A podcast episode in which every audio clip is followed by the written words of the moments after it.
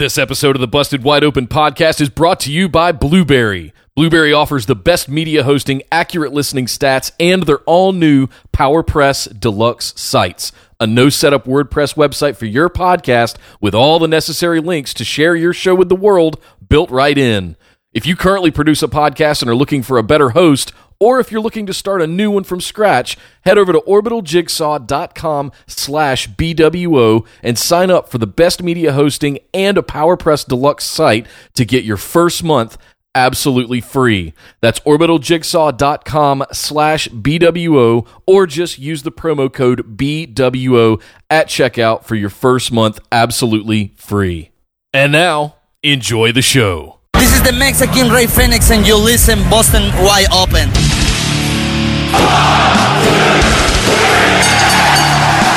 You're listening to the Busted Wide Open podcast, dropping the elbow on the hottest topics in sports entertainment and the world of professional wrestling. With your hosts, Nick Howell and Sir Ian Dangerous. Coming to you from the Orbital Jigsaw Network Arena in sunny Southern California.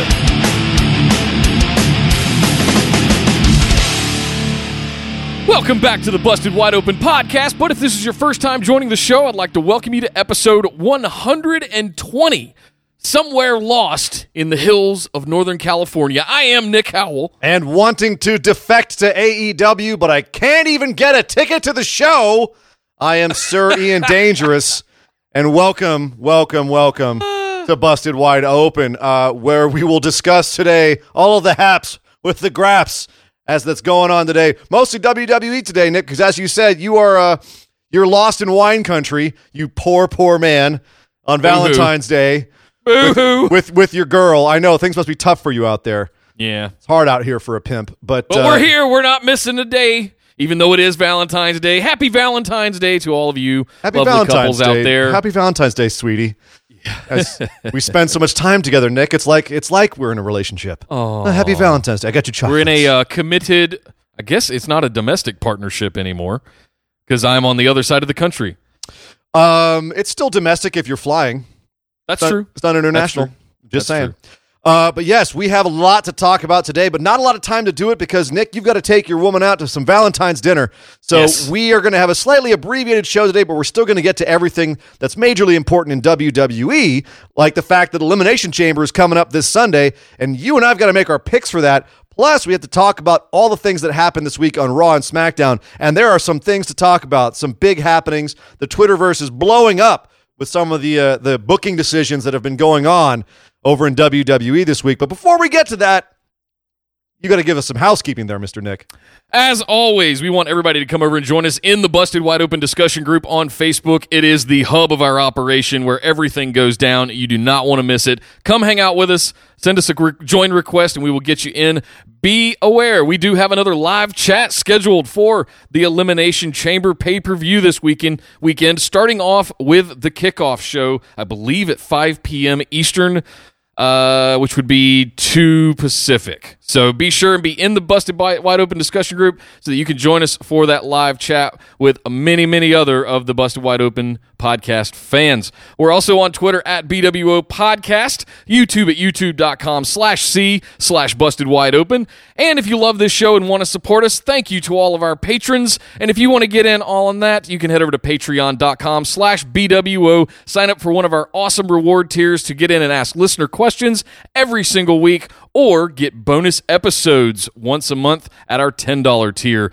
But in, I have to say, it was a crazy. Wait, wait, wait, wait, wait, wait. You can't get out of it. You can't get out of it that easily, Nick. Don't forget, everybody, we are in the middle of a patron drive right now. So if you want to head over to patreon.com forward slash BWO and sign up for one of our lovely tiers, you will be helping in our patron drive. We are trying to get to 20 patrons, 20 patrons to start with, because if we get to 20 patrons, it means that Nick gets to put up a Nia Jax shrine in his house, which you'll be able to see as soon as we go live again, which should be very shortly. We've also got some other tiers in our patron drive. The higher, the more patrons we get, the more Nia Jax in Nick's life. So help us out. Help us No! with our Nia Jax and Nick Patreon drive. Thank you It's not very much, gonna everybody. happen. I- I don't believe it. I don't believe it's gonna happen. Absolutely going to happen. It's You, you guys are going to have to prove me wrong. I saw the listener questions. We've got new people. I love it. Thank you to all of our new listeners and all of our new, our new uh, patrons. By the way, thank you guys very much. Looking forward to getting to your questions later on in the show. But first, before we get to that, we're going to get the show started. We need to start with our big news. Well, we tried to get some of those, uh, them, them some, some more of them there AEW tickets this week, and that didn't work out so well did because not work Double out or so well. Nothing, their first pay per view in Las Vegas this May, sold out in four minutes. quote unquote four minutes. Let me let me break this down. So first of all, your boy Mr. Dangerous was in the pre-sale line as well. Um, not gonna lie, I kind of bungled that one. I didn't realize they were gonna open the waiting room half an hour before the tickets went on sale. So I got in about 10 minutes before the tickets went on sale. And of course, by the time I, my turn came up, because it's it's on AXS, so it, they put you in in groups. By the time I got in, there was nothing. It was it was a wasteland. You, I couldn't find anything with two tickets together. Um, and then I tried to get into the general sale, and that's the one that they're saying sold out in four minutes because I was there the second that waiting room opened, and uh, I got in at 9:04, and there was zero zero tickets to be had. So personally, I suspect a little bit of shenanigans here. I think it's sold. They sold everything out in the pre-sale. Plus, they've got to give some stuff to the the scalper websites and to the Las Vegas comps and a bunch of other stuff. So I suspect there's a little bit of skullduggery. But at the end of the day, at the end of the day, let's let's call it what it is. An enormous, enormous success for AEW, Cody, and the Bucks. This is an, a huge thing for them and for independent wrestling. It's a big middle finger to WWE, and it's also that much more hype for AEW and that much more they have to live up to. So it's Yeah. a lot of things really to look at here. Uh, but it's no matter how you parse it, it's a big deal and it's pretty awesome. And we still have a couple of venues I'm going to try. I'm going to Yeah. try and work in uh, getting in as press for the podcast. Uh, see if we can't still make the show in some capacity or another. We'll get in contact with Brandi Rhodes or some of the other folks that are running things behind the scenes at AEW. See what we can do to get in there because we definitely want to be a part of this journey with with Cody and the Bucks and everybody else. Well, there's else. also Starcast and everything else. So if nothing Oh, else, yeah. we'll, we'll try to be there for Starcast. But I still have some more avenues myself, some more uh, ba- uh, what is back alley avenues. I'm gonna try. Mm, if I can't get it, if I can't get it the legal way, have other ways I can do it. So Yes. yeah, so don't don't count out your boys yet. But uh, we'll still try to be there for Double or Nothing in uh, in Vegas on May 25th. Uh, so that's a big deal for AEW. We have a lot more to talk about that, but again, it's a, it's an abbreviated show, so we got to keep moving and talk about something else. On a sad note, uh, we do have to uh, wish a big old rest in peace, RIP, to Pedro Morales, one of the greatest Latino uh, pro wrestlers of all time, one of the greatest intercontinental champions of all time in the WWF. Still holds the, the record for longest combined reigns, uh, which the Miz is quickly coming up on. But Yeah, he was Uh, the one we would compare when the Miz was Intercontinental Championship for that long run. We, he was the one that we were always looking at as the uh, the standard bearer of sorts the, to chase the record when, Yeah. when he was going through all that last year. I wonder. I've actually got two thoughts of it now because people were talking about the Miz breaking the Intercontinental record sometime this year. You know, whenever they next let him have the IC belt, uh, it's pro- he's, he's not far from it. It wouldn't take a lot for him to break the record. I wonder if they're going to push that back now to not be disrespectful to Pedro Morales, or if they think by Miz tying or surpassing his record, it would bring more attention to him. Because he's definitely guy worth paying attention to. He was he was one of the biggest stars of the day. You know, at the time of like Bruno Sammartino and and Bruno Sammartino, excuse me. Um, and he was. It's it's hard to comprehend these days how rabid his fans were for him Yeah. back in back in the seventies. I still remember the story about uh, one of his fans stabbing Blackjack Mulligan in the leg with a with a knife dipped in pig fat because he was just he hated Blackjack Mulligan so much because he was trying to face off against Pedro Morales and Pedro was such a good upstanding guy. So it was his his fans were absolutely insane for him. And some of the stuff we talk about this week with people getting really mad at booking decisions. It's a long history. People getting worked up. At least no wrestling going at all the way back to the least- yeah, 70s. no kidding. At least no one's stabbing anyone in the leg with a knife these days. Right. Good lord. But yes, Pedro Morales, uh, supposedly just an absolutely amazing guy, uh, and lived a very long life. So you know, rest in peace, Pedro, and thank you for everything. Thank you for all your contributions to this sport. Absolutely. Uh, next up in the big news, we've got to talk. I just throw this in here because we're not going to have a, a, New Japan segment this week, and I have to throw it in there because I'm losing my mind. But this week at New Beginning, Jay White beat Tanahashi in New Japan. What is what? what? I was early. I, I, I, called it. I called it too early. I called it back at the G1 and thought we were going to get Jay White at Wrestle Kingdom to win the championship, but nope. So I, I am I'm, I'm proud no, of this they, one, frankly. This is this is insane. This is like it is. It's totally is, insane for the rest. This is absolutely nuts. This is like um, I, I, I was trying to think of like a, a, parallel for people in WWE to understand how how nuts this is, but this is kind of like um, I and it's not even apples to apples, but it's kind of like Paul Bearer leaves Undertaker and joins up with like I don't know uh Adam Cole and like and Adam Cole comes to the main roster, and within a year, uh, like like Undertaker's, uh, uh like what he gets, he, he he beats Undertaker for the championship after Undertaker has a whole year of coming back and being incredible, and everyone being like, "Wow, Undertaker still got it." And then Paul Bearer turns on Undertaker, joins Adam Cole, and Adam Cole defeats Undertaker out of nowhere. It, it's it's like that, where it's just what the actual hell just happened.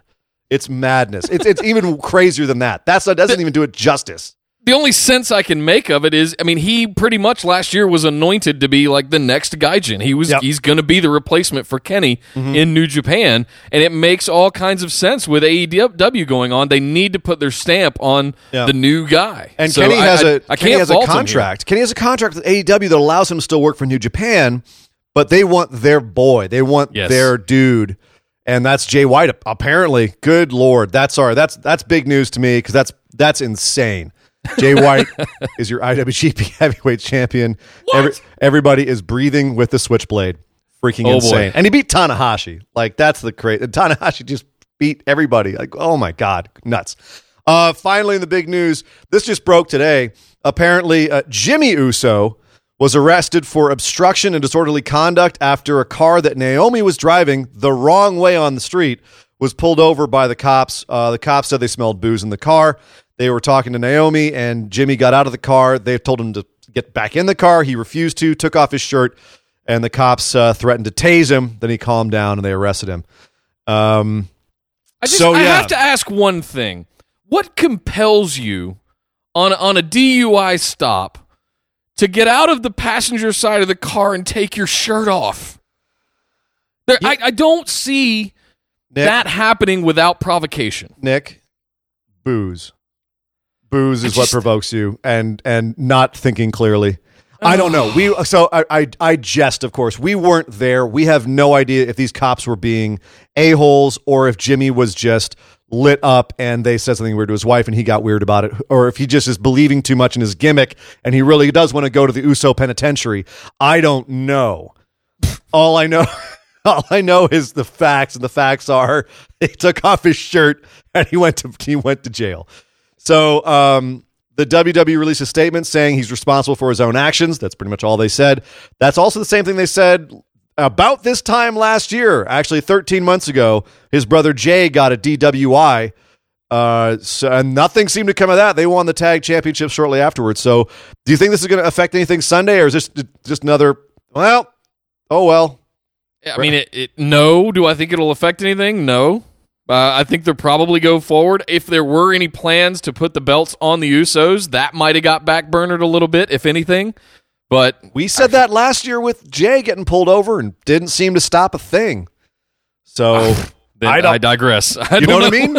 like I don't know. We'll, we'll we will see if they don't pick up the championships on Sunday. Everyone's going to be saying it's because of the arrest. It's because of the. We'll never know. We'll never know. All we know is that uh, yeah, Jimmy went to jail. Well, guys, that was it for the big news. Let's head over and get started talking about Monday Night Raw. All right, Nick, I'm very excited to get into this because this has been, as we said earlier in the show, the talk of the Twitterverse all week long. Let's start at the top here and explain what happened.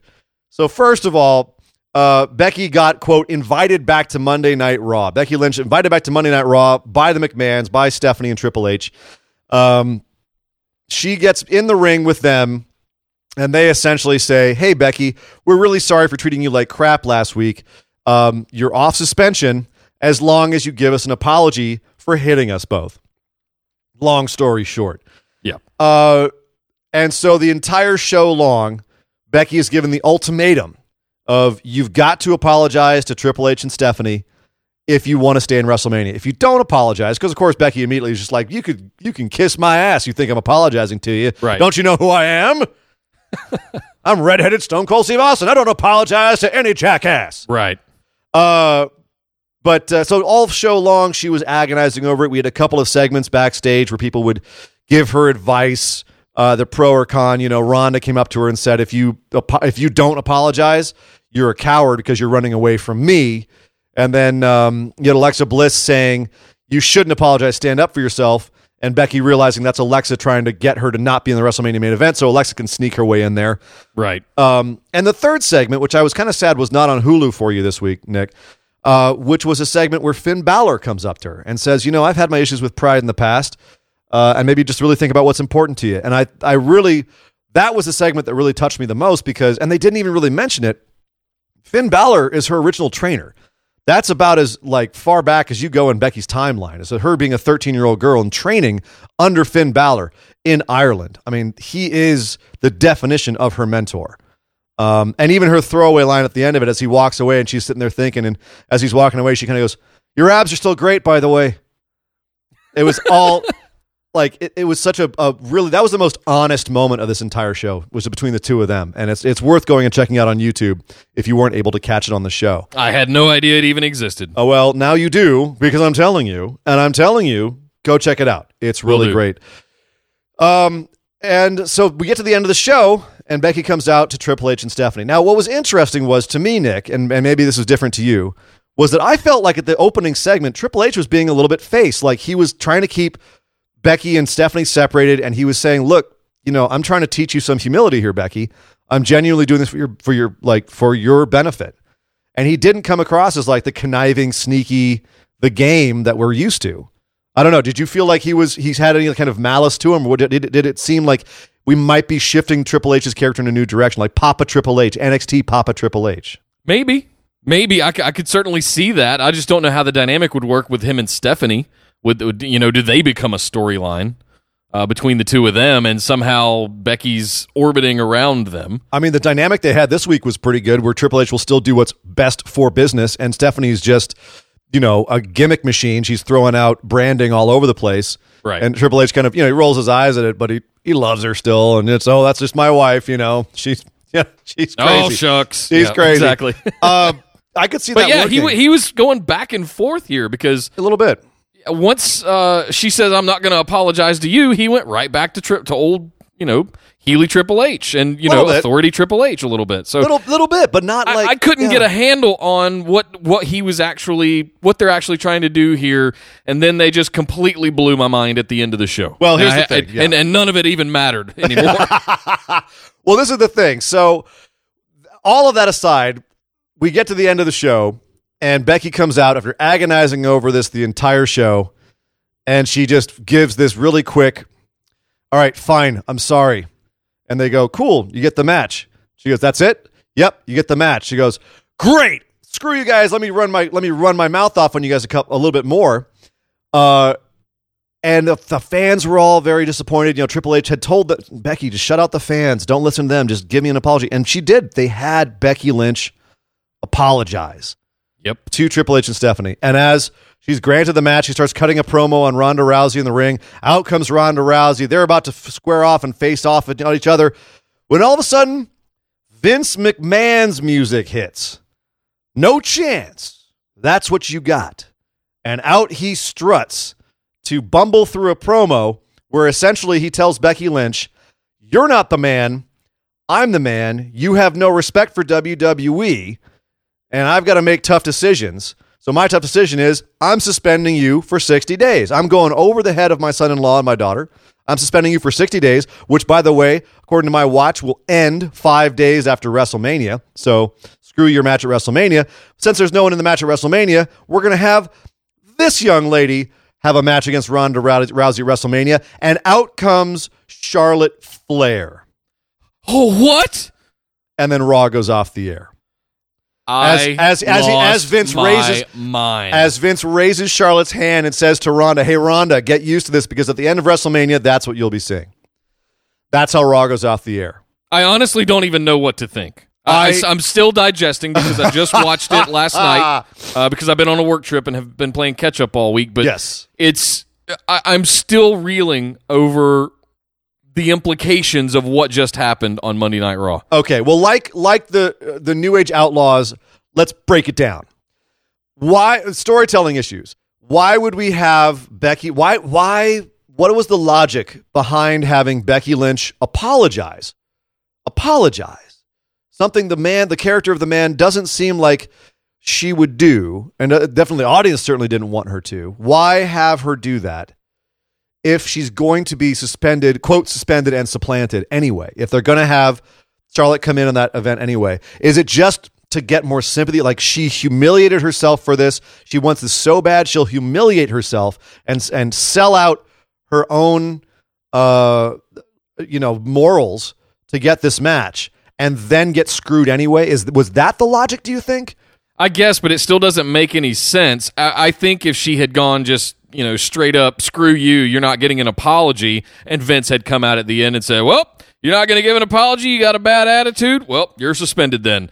I think that would have actually worked, but this makes no sense having her having it both ways, and I think that's mm-hmm. what's got me so confused. I think it's called overbooking, is what it's called. Yeah, You know yeah, what I mean? Like to put it. they they could have made this so much more simple, and it would have resonated more as opposed to this was a little bit a, a little bit convoluted.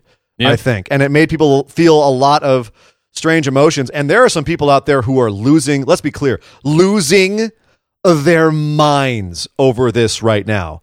Like they're, I, I have seen some stuff online that is beyond the pale. Hashtag get worked. Oh man, people are getting worked by this. Um, by the way, if you listen to Busted Wide Open, you know that we told you it was going to be a triple threat at WrestleMania way back last year. Well, you did. I did, and I am on the show, and therefore we told you. Well, Uh, don't say you- I- we, because I had completely different plans for, yeah, for well, WrestleMania. I was try- I was trying to cover your ass, but okay, yeah, fine. yeah, yeah. Uh, but here's the thing. Um, the I don't know if this was the most elegant way to get there. That's kind of what I'm saying. Is like I I thought they were going to go there. I, I I frankly think it's a good idea because having Charlotte in this match is going to drain a lot of the heat off of Ronda Rousey. And one of the things we said last week was Ronda is going to get booed if it's just her opposite Becky. I don't know if they want Ronda getting that kind of heat because people love Becky so much that if someone screws with Becky, they go they go nuts. If you don't believe me, go look at Twitter over the last 48 to whatever it is 72 hours to to to see how much people are going nuts over Charlotte getting inserted into this match. Now, obviously, we all know they're not going to keep Becky out of WrestleMania. This will come back around and probably be a triple threat. Maybe they'll get back to just Becky versus Ronda. They're testing the waters. The bottom line is is that the fact that Charlotte got inserted into this in this way made people lose their minds. I think a lot of this has to do with reactive hot shotting backstage once they heard Ronda Rousey get booed the mhm. way that she has been over the last few weeks. We need a boo magnet to, to take some of that heat off of her. Exactly, and and I'm I, I think Be- I agree with you. I think Becky's still going to be involved, and they may even continue to hot shot it where it just goes back to Becky and Ronda by the time we get to Mania. But they've got to take that heat off of Rousey. Absolutely. That's that's I think that is the primary reason why Charlotte is has been brought in in this way um and and for this match is because they don't want Ronda getting booed out of the building uh the way that they, she has been because as I said people are going to boo anybody opposite Becky.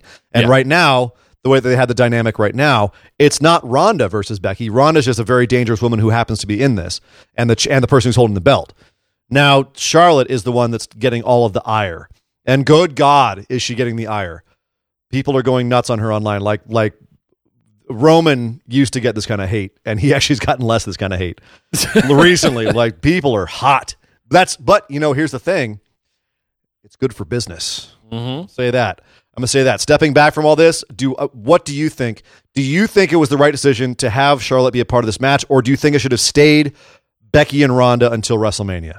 I think the problem is, is you're you somewhat eliminate the middle class. Uh, that's kind of the analogy I want to do it. You're gonna ha- you've got the very top of the card that's very active, and you don't have much else going on across the card.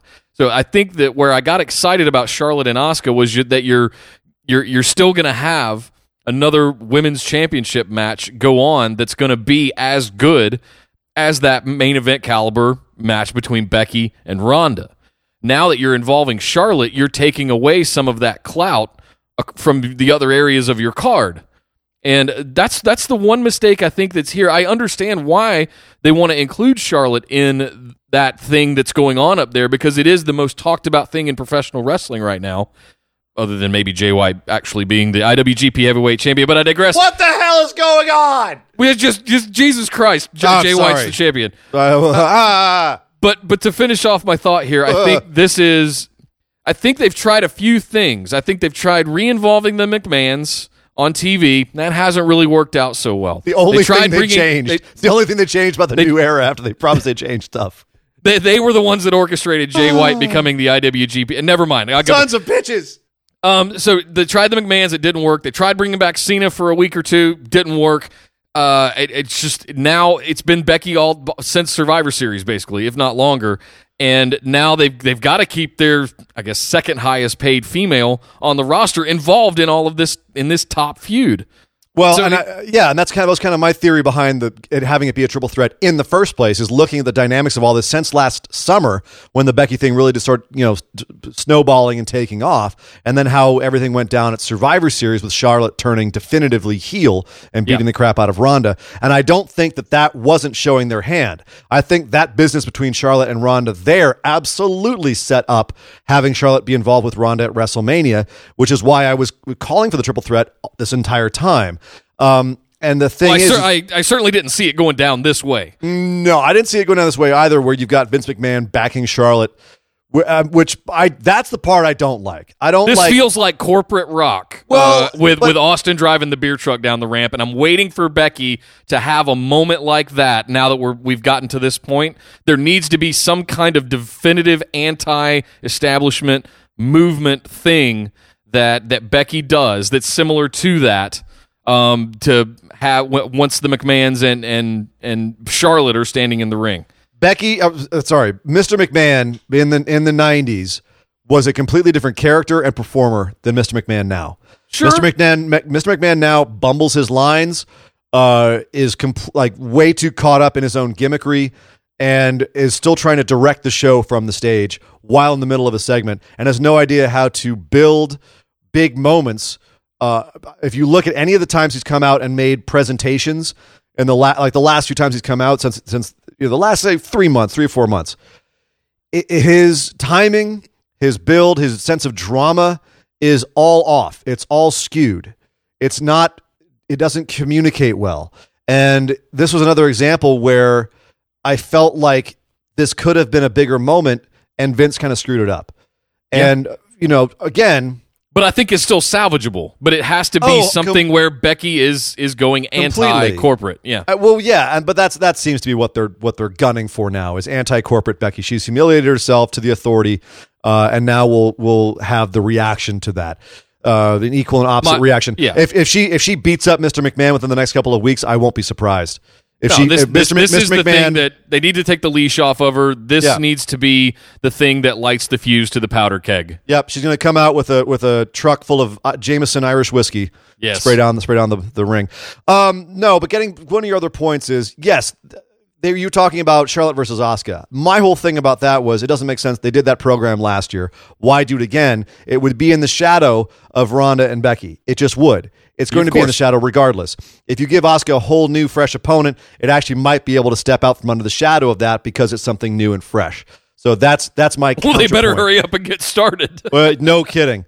Uh, speaking of getting started, we got started on the women's elimination chamber because we had a match to determine the number one entrant who would enter the chamber first and not be in one of the pods. Uh, I figured this was going to be Tamina and Nia because I have no idea how the two of them are going to fit in a pod together. But no, Oh, come on. it was Tamina, Nia, Sasha Bayley, and uh, Liv Morgan and Sarah Logan. By the way, that joke is from Twitter, and Nia Jax made it. Okay, so leave me alone.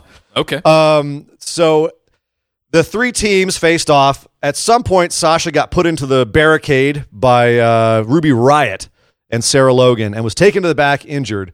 And so Bayley was left to fend everybody off alone heroically for the rest of the match.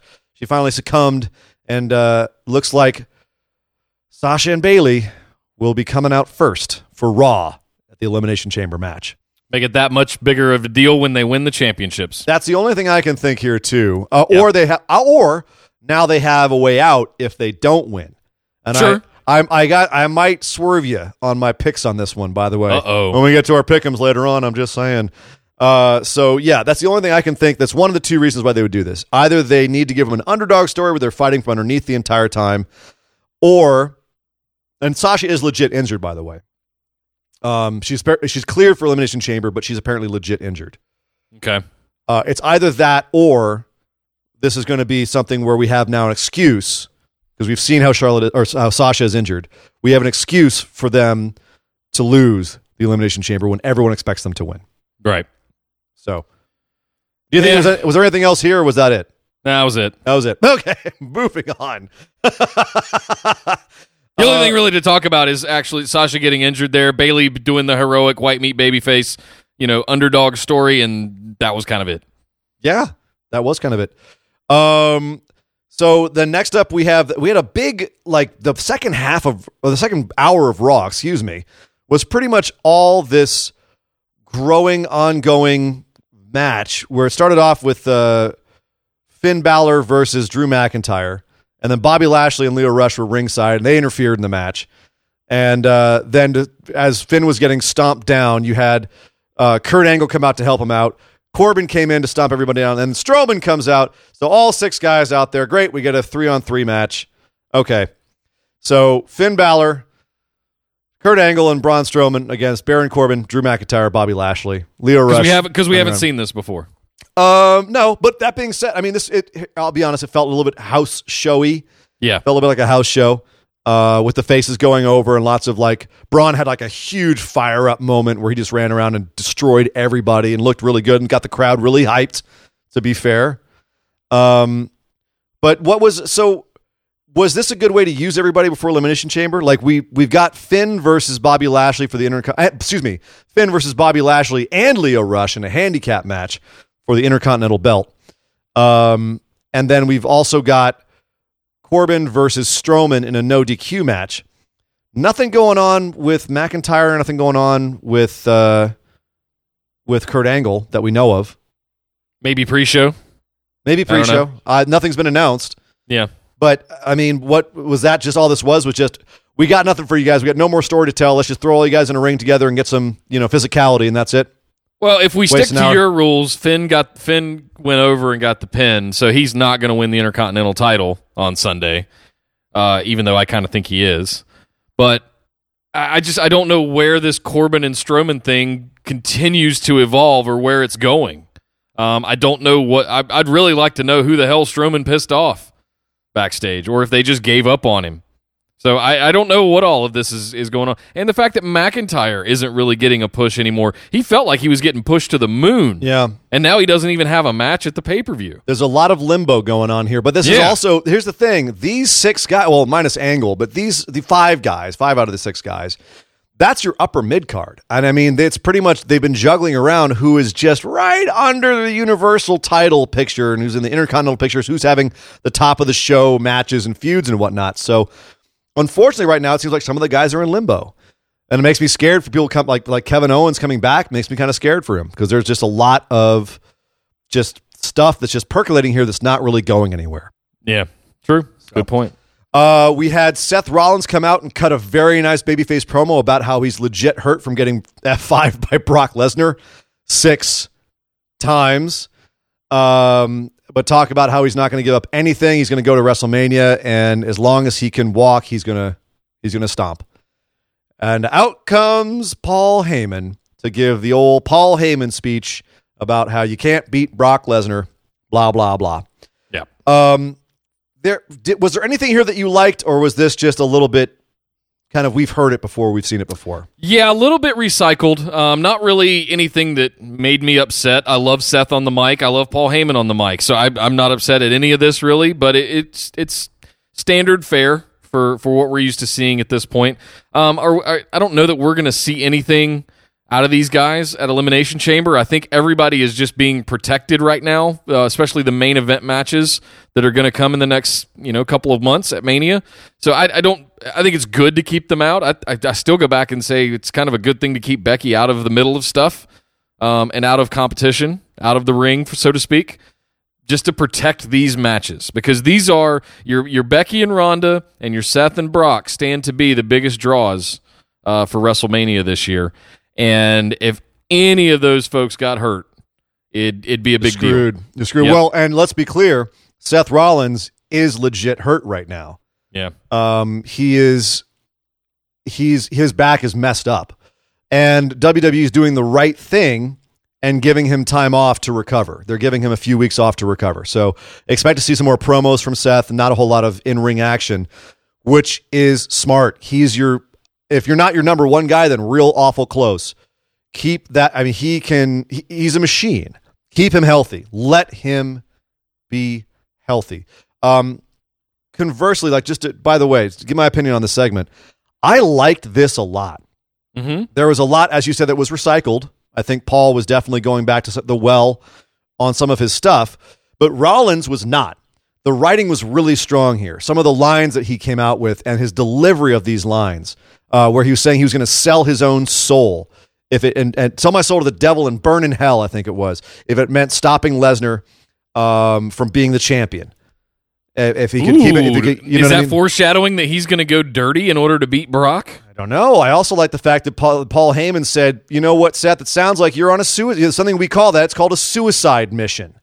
I liked them framing it like that. Like that's kind of cool. Seth's on a suicide mission and WrestleMania, like he's going to go and just throw everything that he is against Brock Lesnar, even if it means he's going to leave in worse shape than Roman Reigns did last year. Oof. I like that. I like the way that they presented that. Yeah, You know what I mean? Like, and and Seth does have that very genuine feel to him when he says that, like just classic.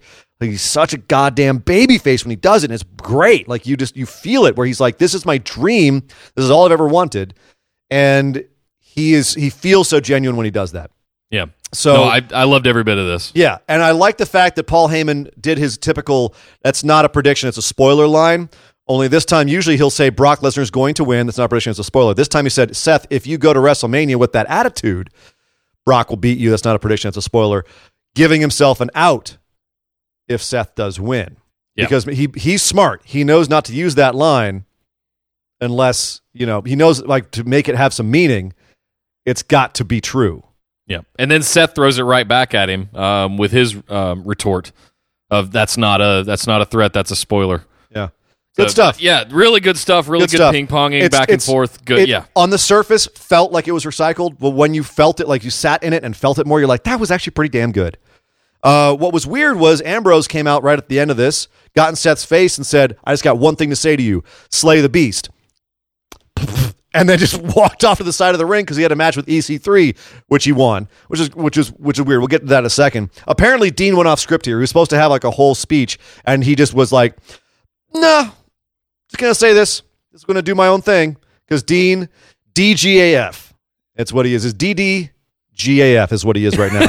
Dean don't give a fuck anymore, and I Uh, love it. And I I, love I it. loved it. Uh, where's this guy been the whole time?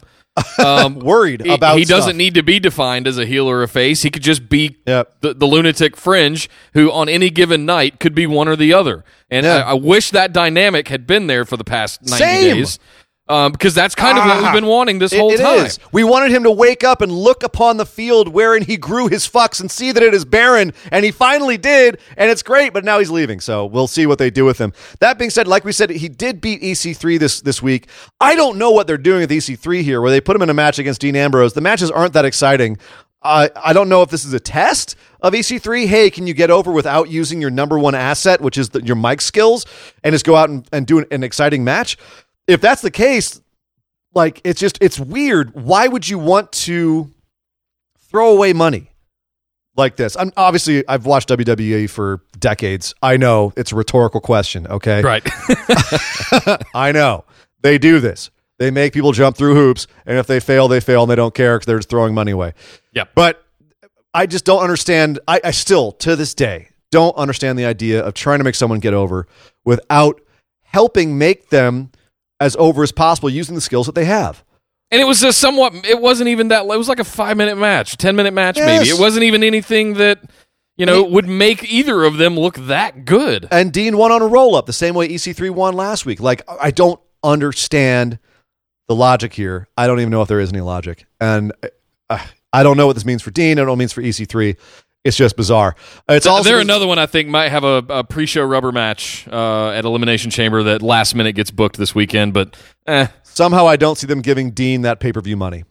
yeah, that's true. I just don't that's see true. that. Uh, that being said, people who gave us their uh, uh, honestly, this was pay per view quality. They should have been paid the pay per view money. It was the tag match, the final tag match between the Revival and Bobby Roode and Chad Gable. Revival, of course, having the number one contendership, what they picked up last week, and this week they had their title match. Nice long three segment match. Uh, if it wasn't for Ricochet and Adam Cole down in NXT this week, I'd say this was my match of the week.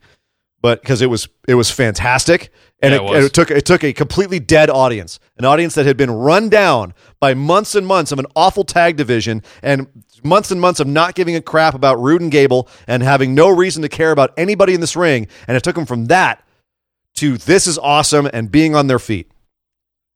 That's that's what the revival can do, and Roode and Gable. Let's give credit where credit's due. Yeah, they were fantastic. I, I've I've personally been down on them since they became champions, and just just the whole idea of pairing two singles guys together is just kind of just sticks in my craw a little bit, even though it's Sure. done all the time. Um, and, and and when you're putting them as champs against a, like legit tag teams like the revival, and just but I think this was this was good for the revival and good for the fans that maybe didn't know of the revival to see their just kind of stubborn you know whatever it takes push Smash over the mouth, past couple of yeah pure tag team wrestling. get over the hill and take that hill Yeah. and now we're going to go into hopefully mania with the revival defending and i think i even said that that somehow you know a month or two ago somehow we were going to end up with the revival defending the raw tag team champions at mania and i'm, I'm glad to see it's looking like that's going to happen Absolutely. I hope. I frankly hope it's against AOP. And we have, and we, yeah, you heard me, and we we have oh, a I nice, just got diy aop flashbacks oh. and they're and they're given fifteen to twenty minutes to work, and we have a flashback of those matches back down in NXT. Uh, maybe I'm crazy, maybe that won't work on the main roster, but that would be really cool. Um, but yes, congratulations to Revival. Do we think this is a? I mean, this is is this proof of that three month thing? Like, hey guys, stick it out for three months. We'll make it worth your while. yeah i think so Um, if, if if that didn't actually happen, then someone's a someone's a very good predictor of things because they they deserve, they deserved this for sure, um, and have for a while. So and they're already actually agitating to have the tag team title belts go back to the old like 1970s style with all the flags on the straps. Yeah, I I I like that way better than the Toys R Us uh, belts they have right now for the tag divisions. so. Uh, a couple more things on Raw. We got to move on to SmackDown. Uh, Elias beat beat up the entire Lucha House Party. They had like a little music off segment, and he beat them up. I guess Elias went from feuding with Road Dogg and Jesse James, and the ba- and uh, the badass Jeff Jarrett to uh, the Lucha House Party. So great way to way to give him a nice memorable feud there, Jeff. Wah, wah. We also had a match between Ruby Riott and Nikki Cross. Ruby basically just looking really good, trying to make her look strong before she goes up against Ronda on Sunday. Good job, guys. Um, Throwback to two years ago, pre Oscar, with these two going at each other on NXT. Just the matches that they would have were just awesome. And this match was I'm great. This was a- Pissed that this was not on the Hulu edition. that's on YouTube. Go watch it. But I'm gonna go find it. It's it's a good match. It's a good solid. It's not long, but you know, here's the problem: is you're trying to make Ruby look good for Ronda. Give her someone maybe that the audience knows better, so it's more impressive. No one knows Nikki Cross yet. We don't know to be impressed by this. So it, I, I didn't understand the logic here. Sure. Uh, finally, we had a little bit where Kevin Owens, speaking of which, uh, mentioned him earlier. He was in a bowling alley, and he was talking about how he's going to come back, and everyone needs him. He doesn't know what brand he's going to go to, but uh, he's looking forward to getting back and showing everyone how things are done. And then he goes and bowls a gutter ball. I was not sure what the intention of this was. If this is to show that he's a face now because he's a kind of a family guy and he's having a good time. He seems like happy-go-lucky, fun-loving Kevin Owens. I wasn't, or I don't know. If you want me, to, if you want me to be scared of him when he comes back, this was not the way. No, it was not at all. I wanted to have a beer with him. I, I wanted to go bowling with him and I teach him how to not throw a gutter ball. Actually, I wanted to go t- uh, play bowling with him so I could win. Right, exactly.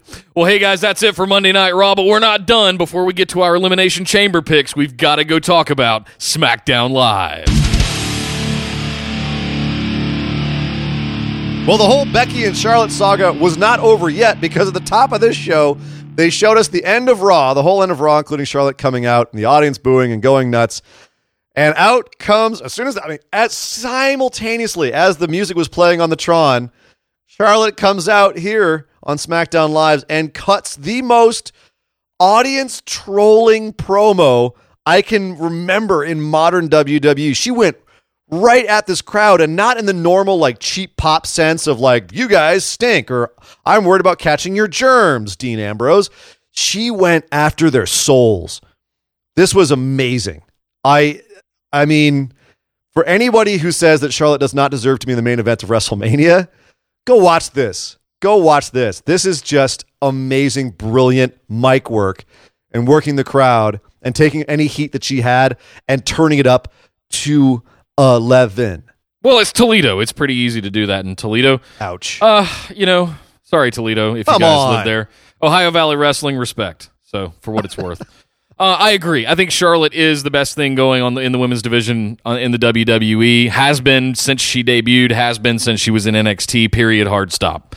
Um, she, there's the reason that until Ronda showed up, she was by far the top paid female athlete in the WWE, and she is just showing here her versatility uh, to go from one end of the spectrum to the other. And I absolutely loved this.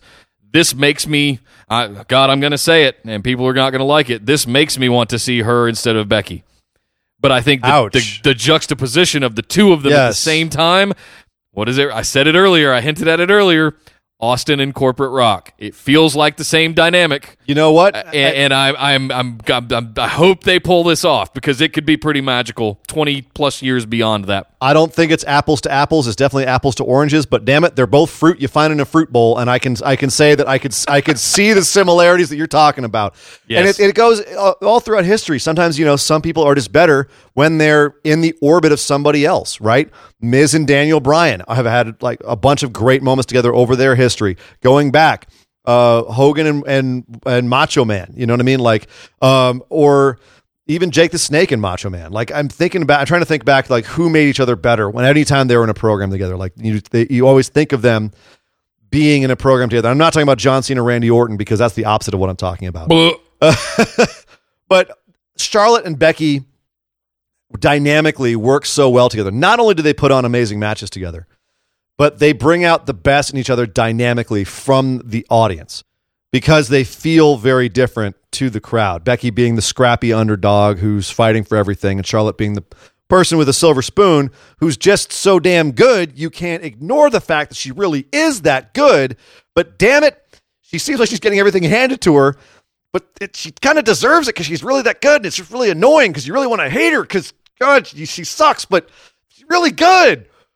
It's awesome. I love The that. Anomaly, the anomaly here is Ronda Rousey. Yes. and she almost feels like she's in the way. becoming a third wheel. But she's Yes. but she's not but she's gonna bring in the the main market people, the the the casuals, if you will, the the people that don't watch wrestling normally that might be aware of it or MMA and they're aware of Ronda Rousey. Ronda Rousey's in the main event of WrestleMania against these two other women. Let me check that out. It's this will bring you in. So you can Yep. put this amazing dynamic of Charlotte and Becky in it with Ronda and have this wonderful little pie of gloriousness in the main event of WrestleMania. That being said, has anyone else ever whatted the audience? The audience started chanting, You suck at Charlotte, and she started going, What? What? What? Back to them. So sarcastically. Ugh. The the moment where she stopped, told the one guy in the audience to shut up. She's getting through the ropes and hops back in for more. This was I was on the edge of my seat for this whole thing. I loved yeah, it. I, I was- think I've watched this twice. It, it was fantastic. It was it was arguably one of the better promos of the modern era. Uh, just this whole thing. If you when you tie everything that's going on around it with Ronda Becky, the McMahons, this new era stuff, and her really taking this to the next level. She said she was going to buy Becky a front row ticket so she could watch her fight Ronda Rousey. Love it. Love it. Good stuff. Um, I, I again, I will say this again. If you're listening to this and you can't stand Charlotte right now, and you think that her being added to this feud is the worst thing ever, deep breaths. Just wait. I think this is going to work out and you're going to like this. And if not, it'll just be Becky and Ronda and it'll be great as well. I, I, it's all good stuff. It really is.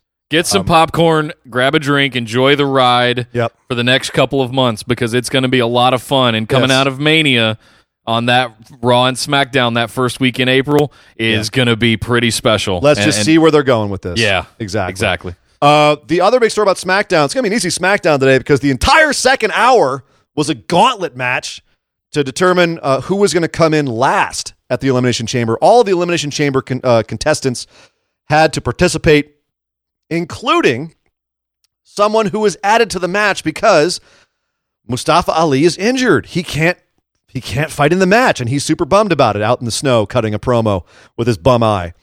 Uh, so they just they said one of the members of New Day is going. They're going. New Day has to choose one of you guys will be in this match, and he's going to come out and open this gauntlet match against Daniel Bryan. And New Day all come out and they tease who is it going to be, and ultimately it's Kofi Kingston, which makes sense. Surprised! I was very surprised that well, this wasn't Biggie or or Xavier. The second that I, he was coming in for Mustafa Ali, and they said New Day, I was like, oh, they're going to do Kofi because he's going to be the same style as Mustafa Ali, and they've been probably working up this match for a while. Yeah. So they're going to just plug him into the Mustafa Ali spots. You know what I mean? So that I get it. It, it made sense to me. But what was surprising to me, he opens this match against Daniel Bryan. And they had a 20 minute barn burner, by the way. If that had just been a pay per view match between the two of them, I would have said it was one of the better ones of the last year. It was fan freaking tastic. Yeah, they was. had an amazing match. But Kofi won. Kofi beat Daniel Bryan. And the whole audience, that's when they all sat up and went, What, what, what, what? So didn't I? uh, I was like, uh, okay, what, that's what? that's significant. Yeah, that was. I was like, okay, cool. And then Jeff Hardy came out, and Kofi beat Jeff Hardy. I mean, he's he was starting to get worn down, but he beat Jeff Hardy. And then Samoa Joe came out, and the, even the even the announcers went, "Oh well, mm, oh well, here we go." And Kofi is just wrecked.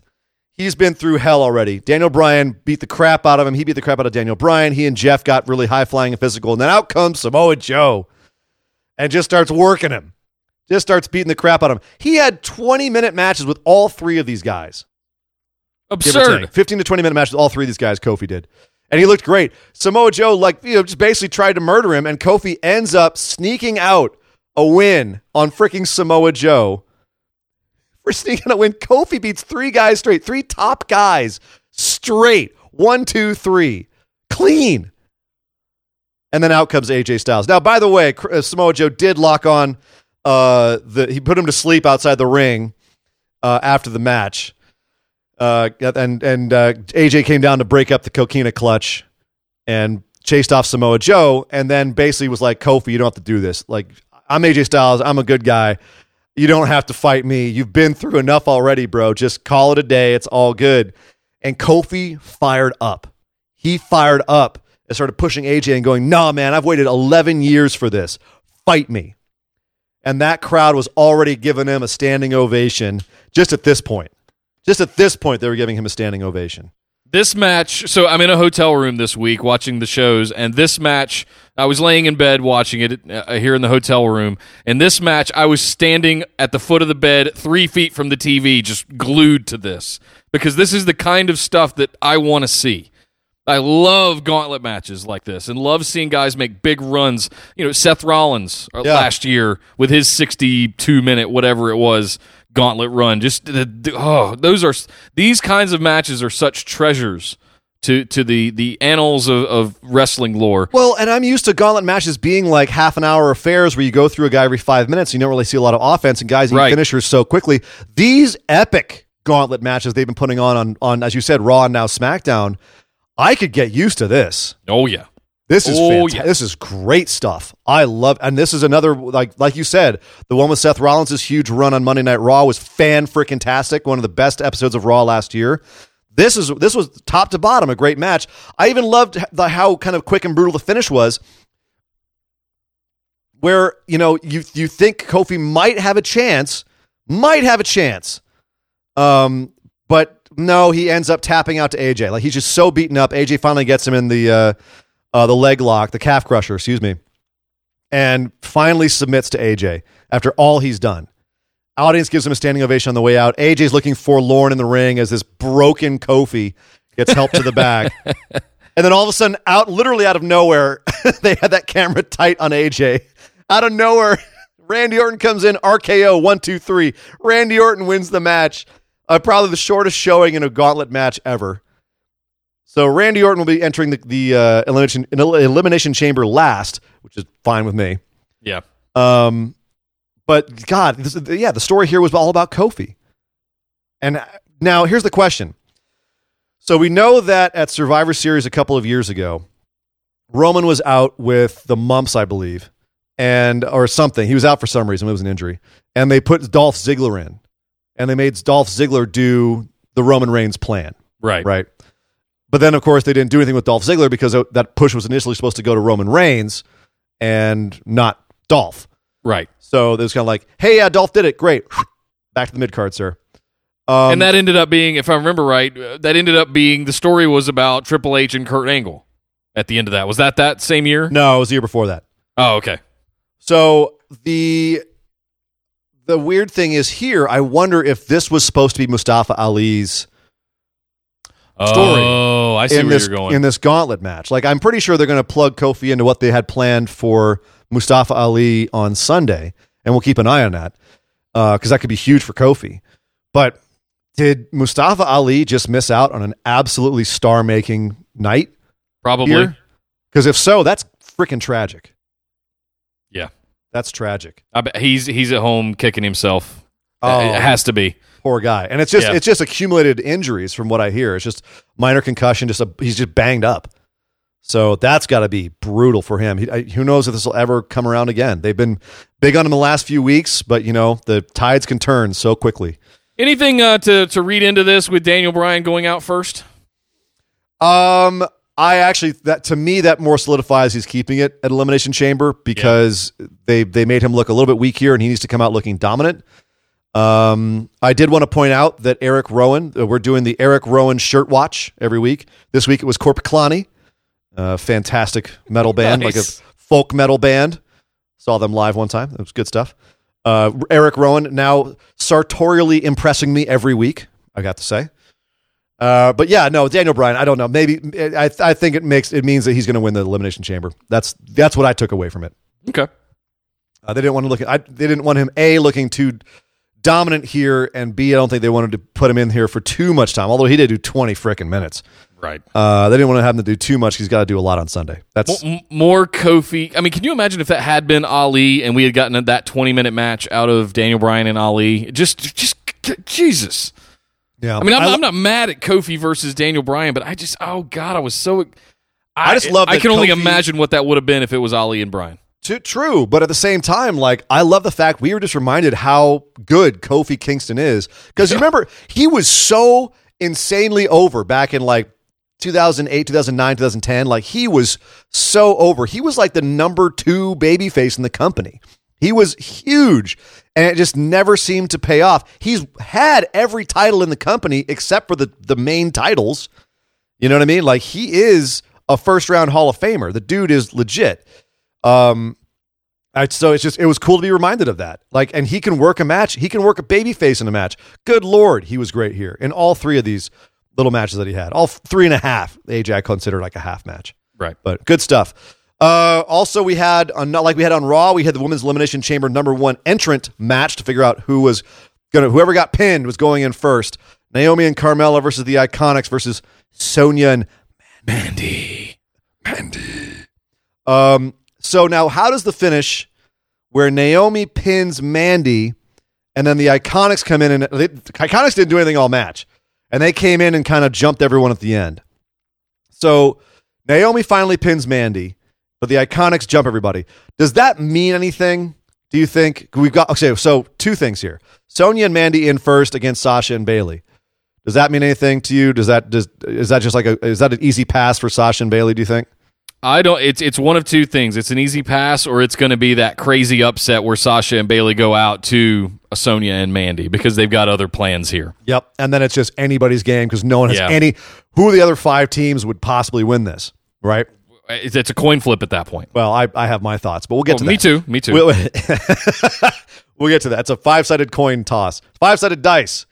Um, so, but my question is the Iconics running in and running everybody down at the end. Did that? Did do you think that actually?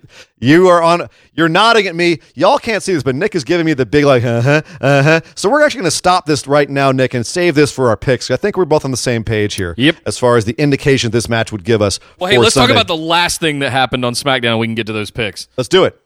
So we had a we had a segment with Shane McMahon and the Miz, Mick Miz, coming out with their their new SmackDown Live Tag Championships. Yes. where we had not Miz TV but McMiz TV. Right. I roll fun. Hi, was- cute. They were they were smiling about it. They knew it was goofy. Uh, It was- this it was this, fun. this is just a matter of time. I mean, again, the next two months are going to be interesting to see where this goes, but uh, this isn't going to last. Th- This does not have any steam behind it. I, I don't know what's going on here. It it's kind of fun right now, but the novelty is going to wear off over the next month. And and I just I, I they better recognize when that is and not run it too long and pull the trigger on whatever the actual end game is here because it's going to start grading a little bit.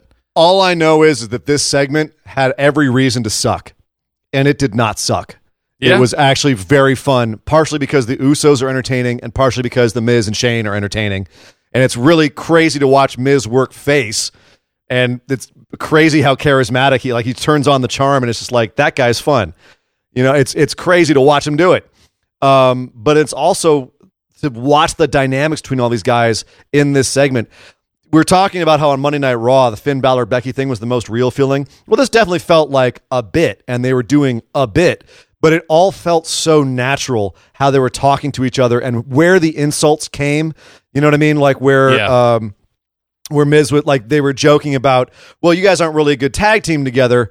The Usos, we're twins. We know each other in and out. We'll prove it to you. Hey, l- hey, what's your favorite color? What's your favorite food?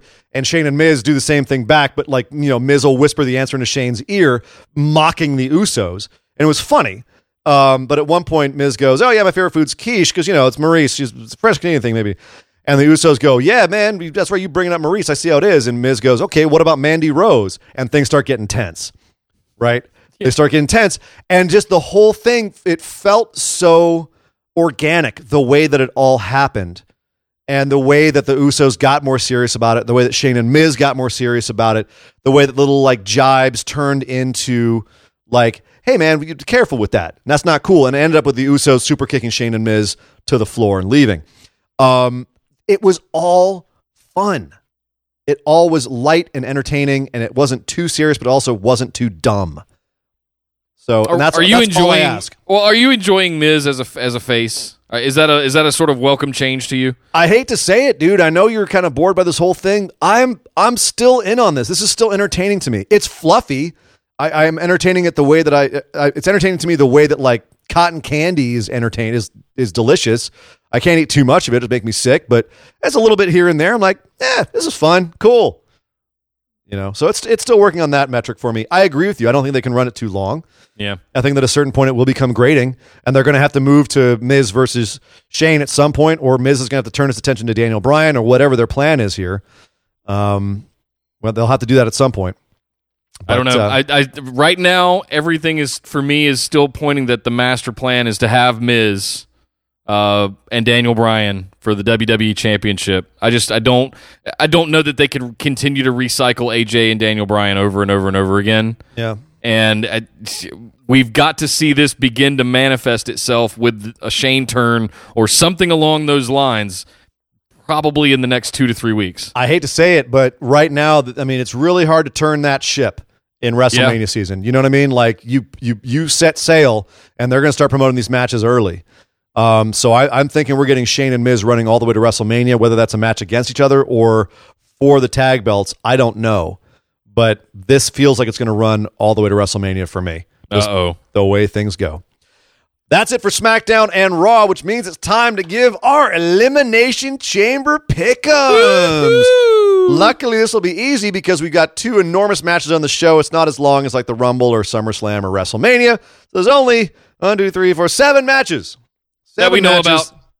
That we right. They might throw some last minute ones our way for the pre-show. But uh, let's run down the matches that we know we have here. Nick, Yes. let's make our pick 'em. Some of these are going to be uh, some of these are going to be tough to pick. I think this is going to be a, this is it's going to be a tough show. But uh, off the bat, Buddy Murphy versus Akira Tozawa for the Cruiserweight Championship on surprise, surprise, the pre-show. Uh, who do you have taking this one? Uh, is Tozawa really going to be the one?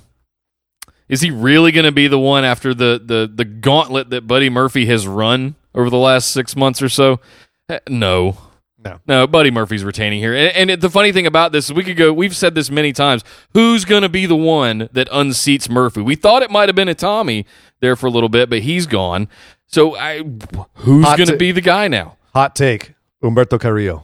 Ooh, I like that. Take. I really like that. Um, he's still away from it. He's still doing the program with uh, Jack Gallagher and um, I, I don't and, and Drew Gulak. So I don't know if that's coming anytime soon. But I don't think it's going to be Tozawa either. He No. just, I mean, Murphy just beat Tozawa at Royal Rumble along with Hideo Itami and Kalisto.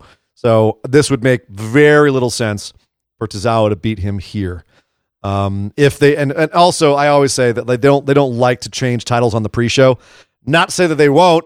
Nakamura Rusev making me look like a fool, but uh, they I don't see it here either.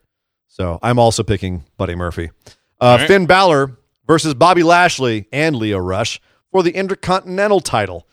Who do you have here? This is a tough one. Yeah, this is a tough one because I, I think that they could run this Lashley Balor program all the way to Mania in order to bring the demon out at Mania uh, and and put him over there. I don't. I, something in my head was telling me they're going to put it on Balor so that they can move on from the Lashley feud. But I think at this point, Lashley and Rush are are kind of a hit. They're doing well, and I don't think they're going to move on from them. And I think they're going to keep running this. So I, I think Lashley retains here um, just to stoke that fire to get So- us to Mania or at least to Fastlane for before anything changes. So totally going against what you said last week. Yeah, Right. Where where I was saying they bring the demon out at, at WrestleMania and Finn doesn't get it here. Finn does not get it here. I think the demon's coming out at Mania. Okay. Uh, who do you think ta- uh, puts the pin on him? Lashley or Rush? Oh, it's got to be Lashley. oh, okay. All right. Got to be. Uh, Lashley, it is for you then, sir. I I this is a tough one for me. Um, because I started to second guess myself about this. I I want to say there might be something weird that happens here. I also looked down the uh, the list of, of matches here, and I don't see a lot of titles changing hands. You know, and this is one that I could see changing hands just because Lio Rush is involved, and Finn could pin Lio to keep Lashley looking strong. But as you said, Finn did make the pin on Raw. So that definitely affects me uh, making this decision here. Um, it could even be something where like Lashley pins Lio Rush or something, or it could be something crazy where Lio Rush pins Finn Balor and Lio Rush becomes the Intercontinental Championship, the Intercontinental, Intercontinental Champion. That could be something weird like that. Um, but I'm going to play it safe. I'm going to play it safe, Nick, and I'm going to agree with you. Bobby Lashley retains the Intercontinental Championship.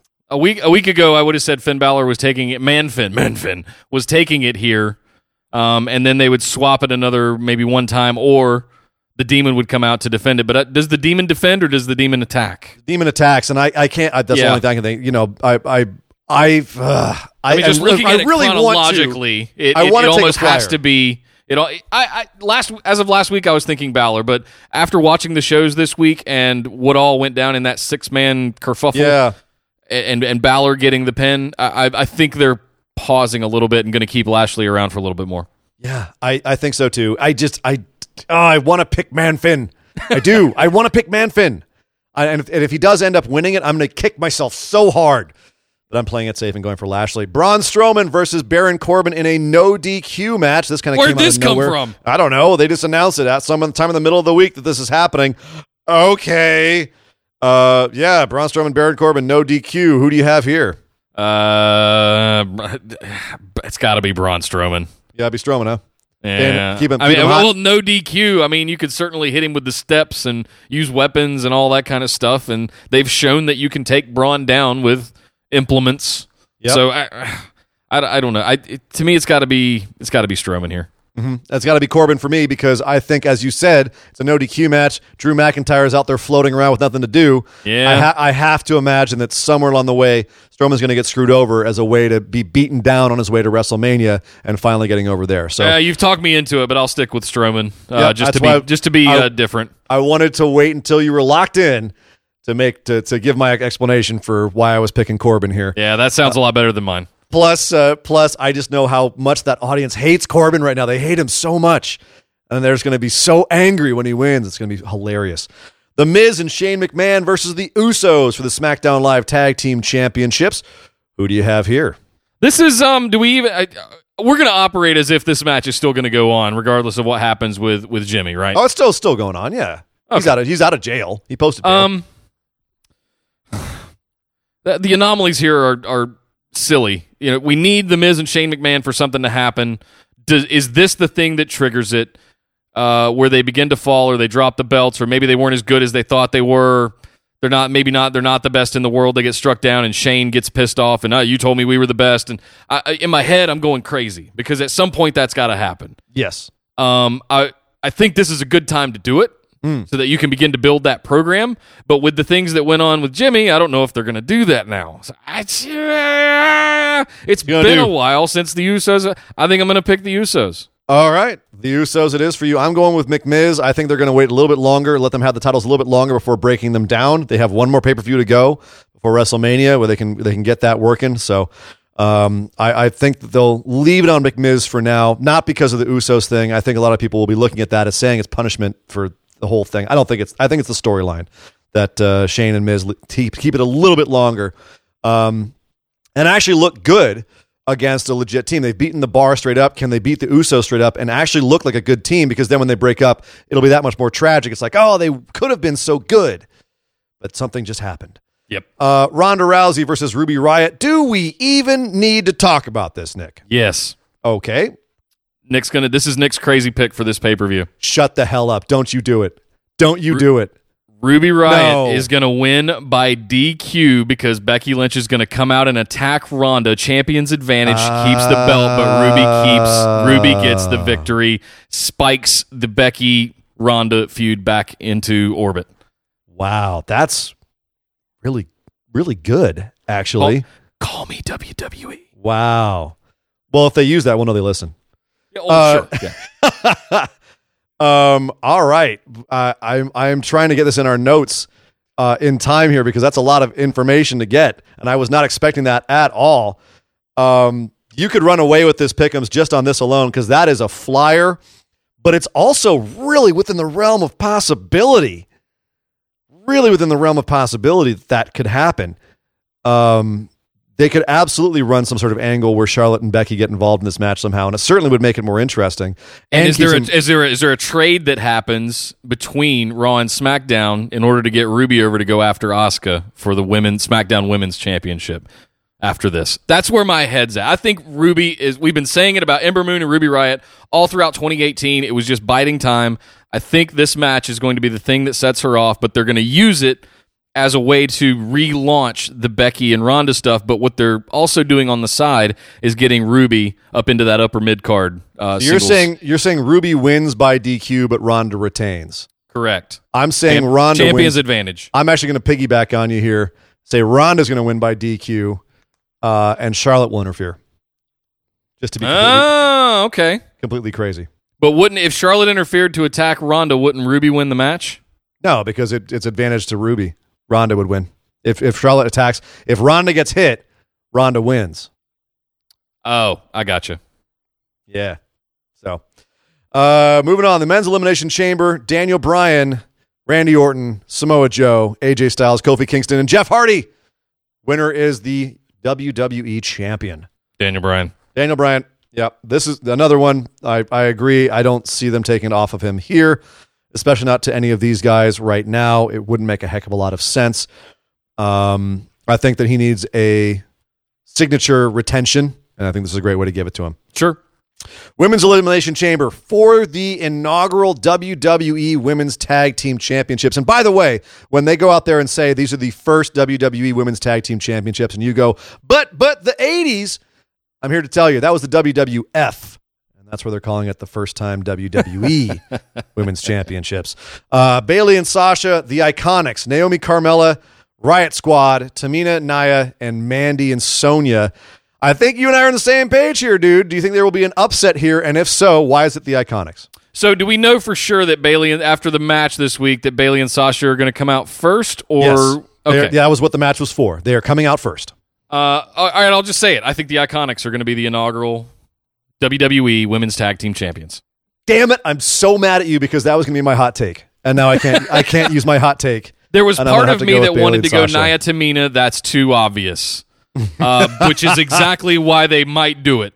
But I think the right thing here to do, it would be so awesome to have the petulant, bratty Iconics running around as shitty little heels Yep. with the, the first ever women's tag team championships. And I, I think it would be awesome. Let's be clear. They and the Riott Squad are the only real tag teams in this match. Everyone else is singles competitors being put together. Yep. Let's be clear about this. So if you want to have the first team that has the belts, it- either look, it, I agree with you. It's either it's either Bayley and Sasha or the Iconics. Bayley and Sasha because of history, four horsewomen, blah blah blah. Iconics, and they and they have to give Bayley and Sasha something to be in the history books. But the Iconics are a freaking tag team. They are a women's tag team. That's what they were brought up as. Initially, yes, they were singles wrestlers back in NXT. They have been a tag team for most of their later NXT run and their entire main roster run. I can absolutely see them being an upset victory here in this match. And um, frankly, if this match goes on first on the show, it wouldn't surprise me if that's what they. I th- it's it might main event because if it's uh, it's historical. But if it main events, I think it's going to go to Bayley and Sasha. If it opens the show, it's going to go to the Iconics. I don't think I'll even would- I'll even throw a point five in there for you so that we can pick um, just as a bonus, no negatives. Um, I'm going to say Peyton Royce pins Carmella. Wow, you're you're getting real specific. Yep. Uh, okay. I got to tell you, if it's down to Carmella and Naomi and the Iconics, I think the writing's on the wall. To be honest with you, but I'm gonna go. I'm gonna go for Bayley and Sasha just to be different than you. Uh, which again, it pisses me off because I I totally think the Iconics sneak this in. But uh, maybe WWE will be boring and giving it give it to Bayley and Sasha, and I'll pick up the win by by being boring. Probably. Probably. We'll see. Well, that's Elimination Chamber. It's coming up on Sunday. Join us in our Facebook discussion group to discuss it because it's going to be a lot of fun as it's going on. We always have a good time with our pals on Facebook, all of our, all of our listeners who love to discuss the goings ons, and we can all bitch about Charlotte being in the main event of WrestleMania together. It'll be great. Well, hey, But- before we get out of here, guys, we got some new patrons this week. Just wanted to thank all of our patrons, including the new ones uh, Ryan, Kimberly, and Jacob. Thank you very much for your patronage and for getting your questions in this week. We have some li- listener questions to get through. Um, they were long. Ian, do we want to break out some individual questions? Yeah, I'll from break down these? some questions in these. We're going to break down Okay. break break the questions out of these um, because there are some really great questions actually. Yeah. And thank you everyone for submitting. If you want to submit your listener questions uh, questions to the show, just go to patreon.com forward slash BWO. Sign up for our $5 tier, and you can get in and ask questions for every one of our shows. That's four to five times a month for just five bucks, the cost of a Big Mac. And it helps us keep this show going and putting out the quality content that you deserve. Uh, we also have some other tiers on there. You get some cool stuff as well, like bonus episodes, swag, etc., etc. But let's get on with these questions right here because we do, as you said, we have a lot to talk about. We have some some great stuff that uh, our fans gave us this week. So why don't you kick it off there, Nick? So, first one comes in from Rule Sheerans. Uh, this week's Raw must have been the dumbest episode I've seen in a very long time. Were you not watching in December? Well said. Uh, not only did they drop a bucket of ice cold water over the Becky versus Ronda match, they made Becky look like an idiot when they had her struggle with this obvious decision for the whole episode. On top of that, they completely depowered Triple H and Stephanie, and they had Triple H go from heel to face to heel to face in the course of two minutes of conversation. So Oh, now oh, he's oh, a was powerless. So, so now he's a powerless heel on Raw and the face GM on NXT, I guess. The segment with Vince at the end was just embarrassing. What is going on here? It's like we get new writers every episode and they didn't watch the previous one. Welcome to the new WWE. It's worse than the old one. I wish I was a fly in the room when the AEW guys watched this episode of Raw. Well said. What did you guys think What do you guys think is going on in the back? Are writers getting fired, and is the old millionaire billionaire panicking? Oh, the, the- all the writers are going to AEW. You heard it here first. Yeah, they're, they're all Everyone's going in. Vince is going to AEW. Vince That's why they the- had those job postings for uh, for content Becky creators Lynch. and writers. Becky Lynch to AEW. You heard it here first. Uh, no, in, in all seriousness, I, I I think we explained this earlier, but I actually think that this has been the plan for a while. I, I don't I I agree with the with the fact that the Becky Lynch apology and having that be the crux of the whole episode um, was not, I I, th- I think it was a little bit too much. It was not necessary. Uh, it it definitely muddied the waters with Triple H and Stephanie's characters a bit. Um, more Triple H than Stephanie. Stephanie stayed pretty consistent, but agreed. Vince was not good at the end. He didn't help build this any, and they could have gotten to this more elegantly. That being said, I'm not mad with the concept that they're pitching here, that, that they're throwing at us here. The whole Becky's getting screwed and, and Charlotte's getting, you know, put in in her place. That's tried and true. The execution is just a little bit off. Um, so no, I, I actually don't think this is as bad as, as Rule does here. Um, there are aspects that were not good, but overall, I think this has been a lot more engaging and it's better booking than a lot of the stuff we've seen over the last few months. This is this is the best thing that's happened. Not this specific thing, but this this arc that they've been on for the last six to eight months is the best thing to happen to women's wrestling maybe ever. No, well, Um, I don't know about that, but come yeah, on. okay, all right, all right, on, Captain, stick Captain, with me, Captain in the Hyperbole. WWE. All right, Okay. we're not we're not talking about Asuka and Suzuki. So, um, no, I think this is this is what this needed because it was if you're just going to continue to recycle Becky Lynch and Asuka or Becky Lynch and Ronda or Becky Lynch and Charlotte again, it's this is what it needed to involve kind of the corporate thing. One, I mean, corporate rock and Stone Cold and the McMahons was a staple, staple thing of the Attitude Era, and I, I really believe the more I think and talk about it um, and process all of the what's going on over the last few weeks, they're really going down this path. But And they I- also have to draw delineations between that and this, though, and I think that they're doing that. They are, And I think that- very, yeah. very well. But it's like you called out earlier. It's Vince is kind of fumbling the football a little bit here Yeah. and needs to knock it off.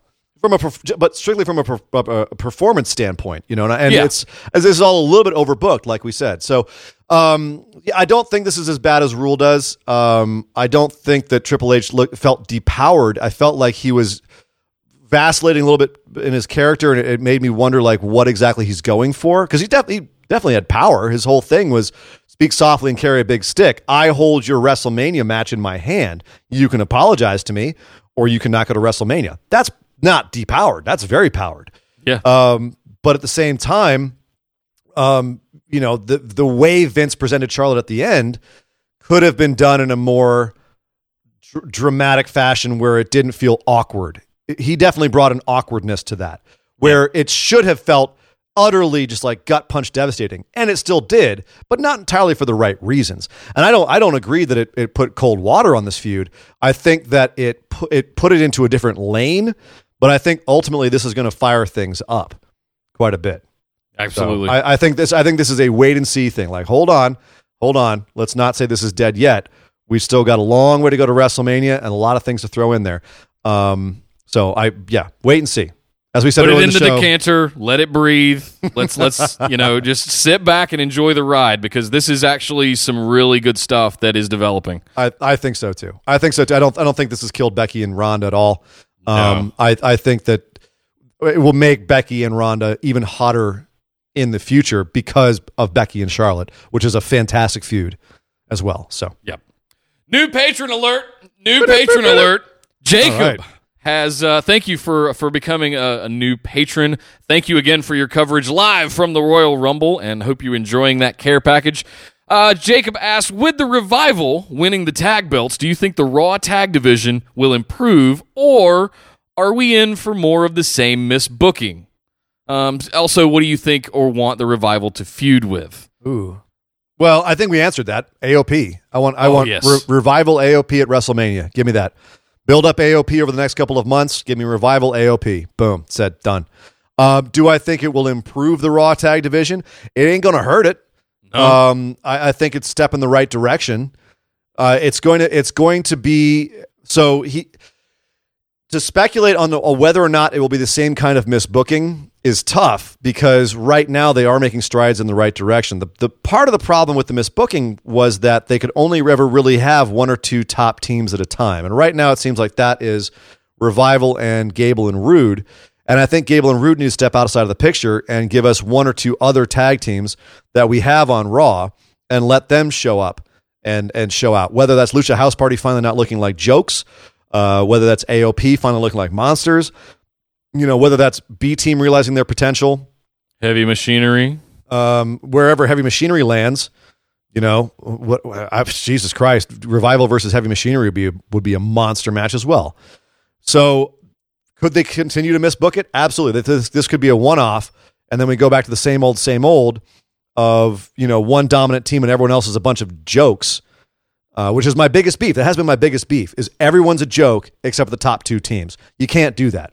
Everyone has to be a contender. Go watch NXT this week if you want to see a great idea of how to keep tag teams looking like a bunch of monsters. You've got five tag teams all tussling at the same time, and they all look like they're good. They all look like they're the real deal. Yeah, and at any given time, any of them could be tag team And, champions. and, and you could plug them into a, a title pick, a title shot, any one of them on any Yep. given night, and it would be you'd believe it. So that's what they have to do with Raw. I don't know if they'll do that, but it looks like for the foreseeable future they'll make the revival look good at, at, at least. So right. that's good. New patron alert! New patron alert! Hey, Oh, Ryan Nuremberg, thank you very much for becoming a new patron, and thank you very much for getting your questions in today. Uh, we broke your your post down a little bit into some some key questions here. So, Ian, do you think it's possible for Andrade Cien Almas He said it. to, yeah, good, to, good to pop up in the U.S. title picture, snag the title from R-Truth at Fastlane or any other SmackDown, and end up in Rey Mysterio versus Andrade U.S. title match with Almas retaining at Mania. oh, oh, oh, I'm sorry. That just felt really good thinking about that. Um, Oh, do I think that it's possible? Yes. Do I think it should happen? Yeah, that's a that's a freaking fantastic idea. That sounds great. Give me that. Uh, R-Truth, I don't I don't think is anything else but a a, a placeholder champion. It's just based on how they've booked him over all the years. Could he drop it to somebody like? Could he drop it to Rey Mysterio and then you have Almas going over at WrestleMania and winning the belt? Yeah. Could it be the way around? Could Almas put Rey over for one last time at WrestleMania? Sure.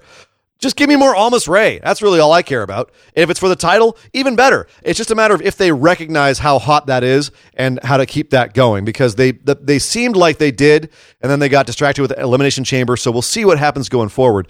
But that's a mm, that's mm, that's that's some that's some good fantasy booking right there. I like- I'm, I'm, I I'm a fan. that's some good fantasy booking. If, Uh, he if- also asked, uh, "Do you think that Becky Lynch will get involved in the Rousey Riott match?" I feel like we went over that a, quite a bit in our in our pickums. Yeah, you Uh, went you you went and pulled that out there.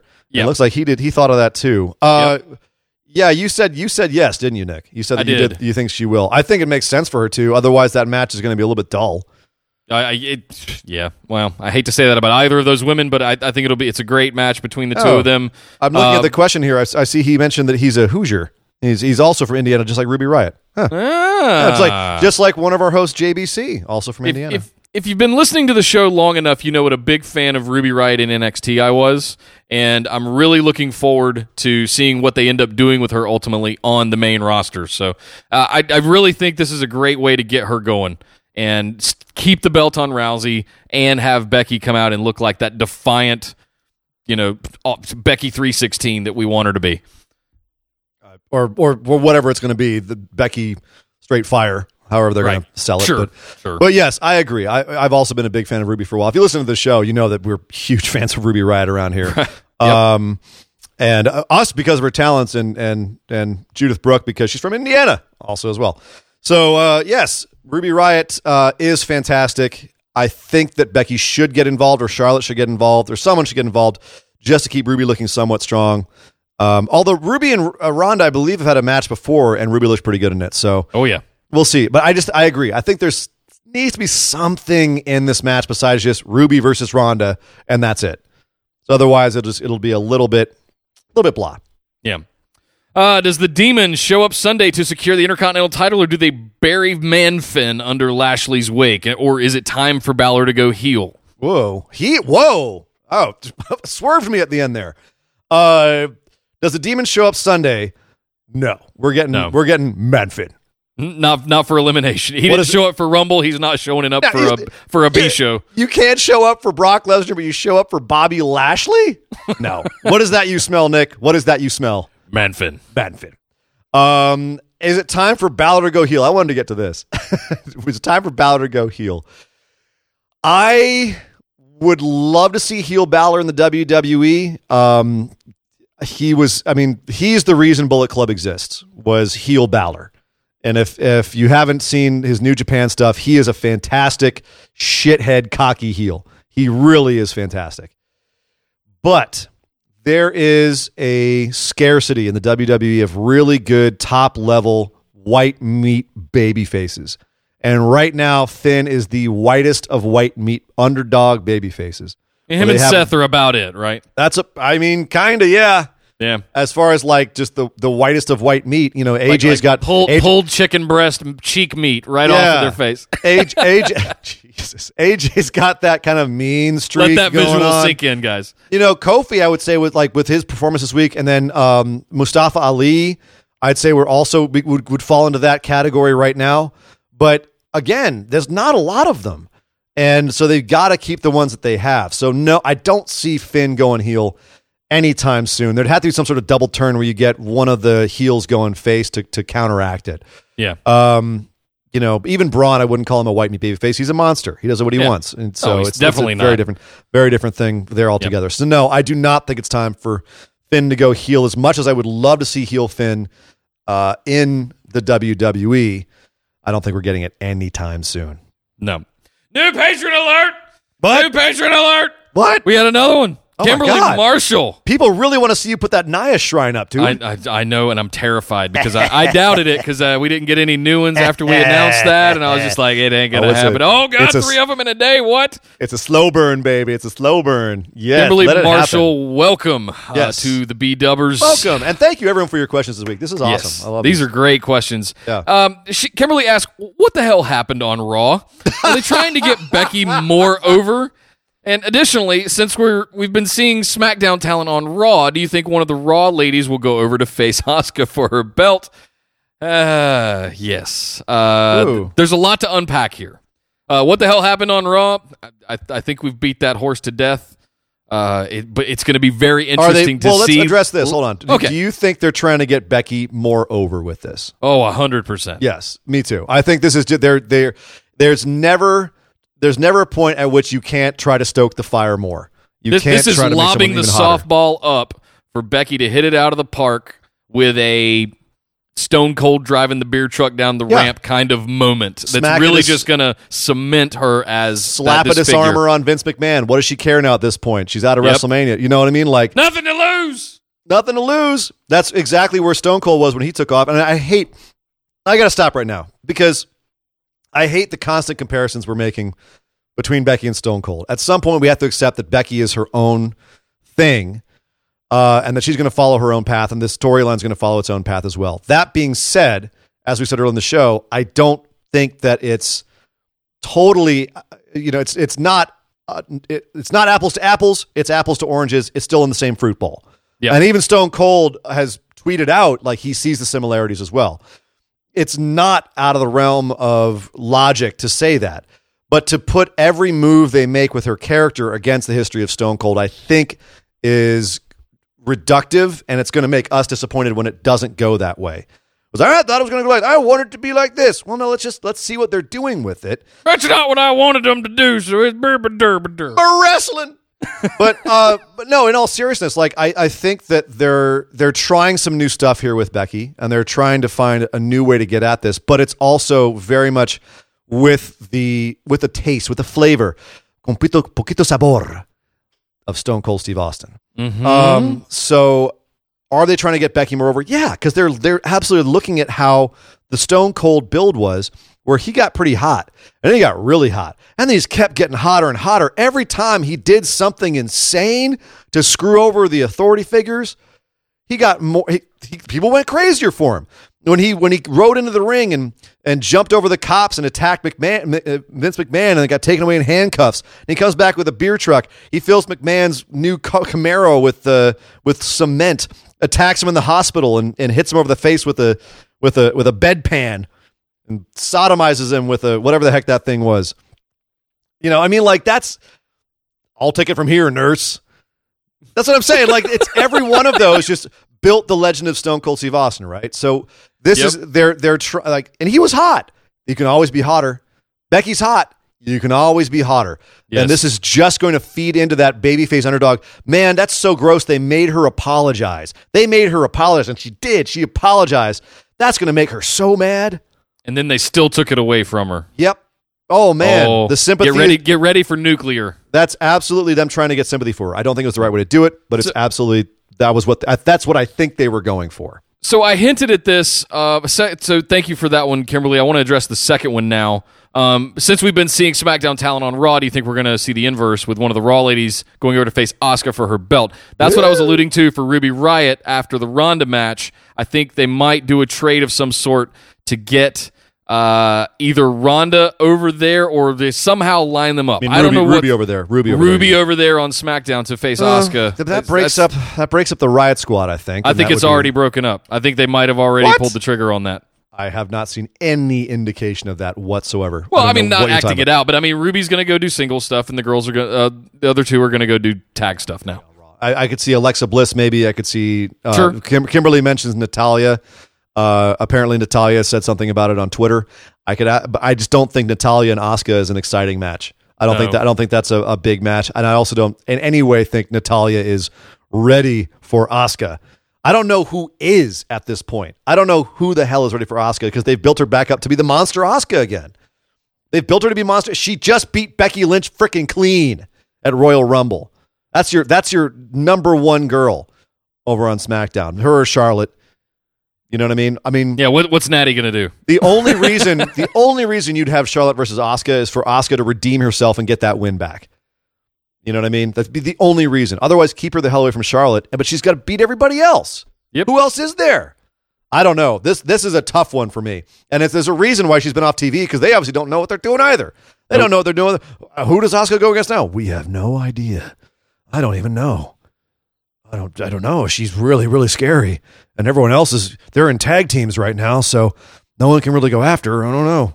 I just remember when, when Asuka was NXT Women's Champion, there was Ruby Riott, Nikki Cross, and Ember Moon all circling all at the same time. We had some killer, killer matches.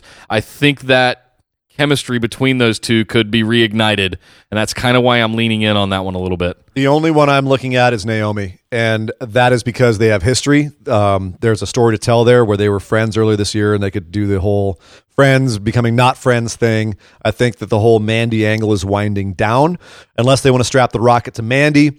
There's Mandy versus Asuka. That I, I see a little bit less, but number one I'm seeing is Naomi. To be honest with you. Hmm, interesting.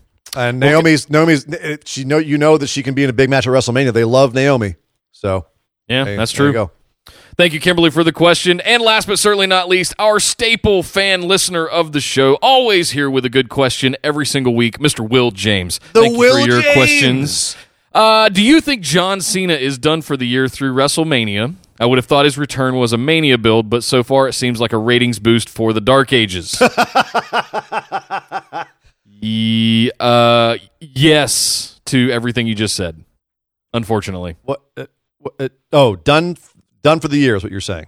I, I yeah, I, there's no room on in, at Mania for John Cena this year. I I'm going to respond to the Will James completely differently. I think Okay. John Cena will be inserted in WrestleMania at some point, whether he's the host, whether he has another showcase match like the the the awful thing with Undertaker, or whatever it is. He he will be there in some form. I have a feeling he's still around. He'll promote something. They'll they'll they'll bring him back for an appearance.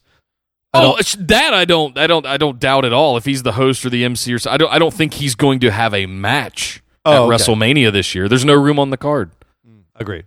I will he be back before WrestleMania? That I don't know because he's got another kids show coming out on Nickelodeon. He's got a bunch of stuff he's doing. I don't know if we'll see him that much before WrestleMania unless it's to promote WrestleMania. Um, but yeah, I don't I don't see him having an actual match match.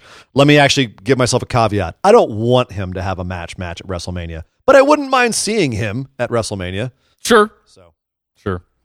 Well, guys, thank you very much to all of our patrons and especially the ones that send us great questions like these every single week. Please continue to guys. contribute to the show. We love having these kind of roundtable discussions based on your questions. If you'd like to get yours in, head over to patreon.com slash BWO. Sign up for our $5 tier or higher if you want to get some bonus episodes and swag and things like that. But you got to be at that $5 tier in order to get your questions in every single week.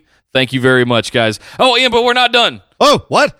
We got to head over and talk about our other news in our lightning round. Lightning round. Okay, quick, quick, quick news.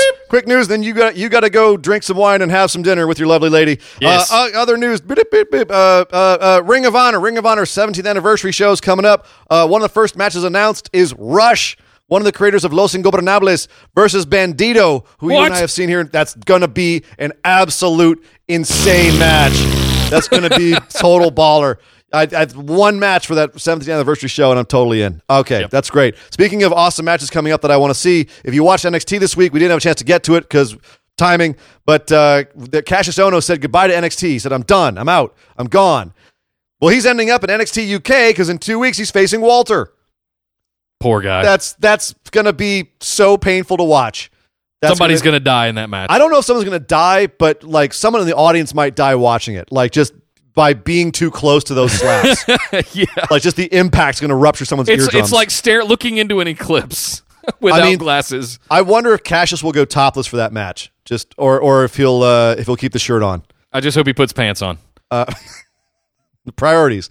Uh, El Tejano is another is another guy in a lawsuit against El Rey and Lucha Underground. Obviously, already we know that Ivelisse and Joey Ryan and King Cuerno, aka Hijo de Fantasma, they're all in a lawsuit alleging that there are some bad practices going on uh, with the contracts at Lucha Underground. They're being too restrictive. They're not able to work anywhere else. So they're all trying to get out of those contracts. So El Tejano is another guy who's been added to those lawsuits. Uh, in other news, Jonah Rock, ACH, Elliot Sexton, and Trevor Lee have all signed with NXT. Uh, I've Nice. seen seen most of those guys on the Indies, and they're all fantastic. Jonah Rock, in particular, I watched him have a baller match with um, uh, uh, who who was it? It was it was uh, mm, Was it Nick Matan- Aldis, was it? No, it was Matanza Cueto. Oh, Um, okay. and uh, it was it was fantastic. So he's he's a big prospect. I can't wait to see him. Uh, uh, Jeff Cobb. Why am I? Why did my brain just fart there? I all I could think about was that he smelled good. Anyway, moving on. Uh, Corey Graves had a meltdown on Twitter this week. I, I don't know if you saw this, Nick, but Corey Graves. I don't know if he was drunk, but he lost his damn mind on Twitter this week and started going off on everybody from David Bixenspan to just random fans on Twitter uh, just just burning everybody down. Uh, he and he was even defending um, some of the bullying that used to go on at the at the performance center too. Some of the Bill DeMott bullying, saying that you know some people just couldn't handle it. It was it was crazy. So I don't know if there'll be any repercussions from that, but it was a dark time for Corey Graves on Twitter.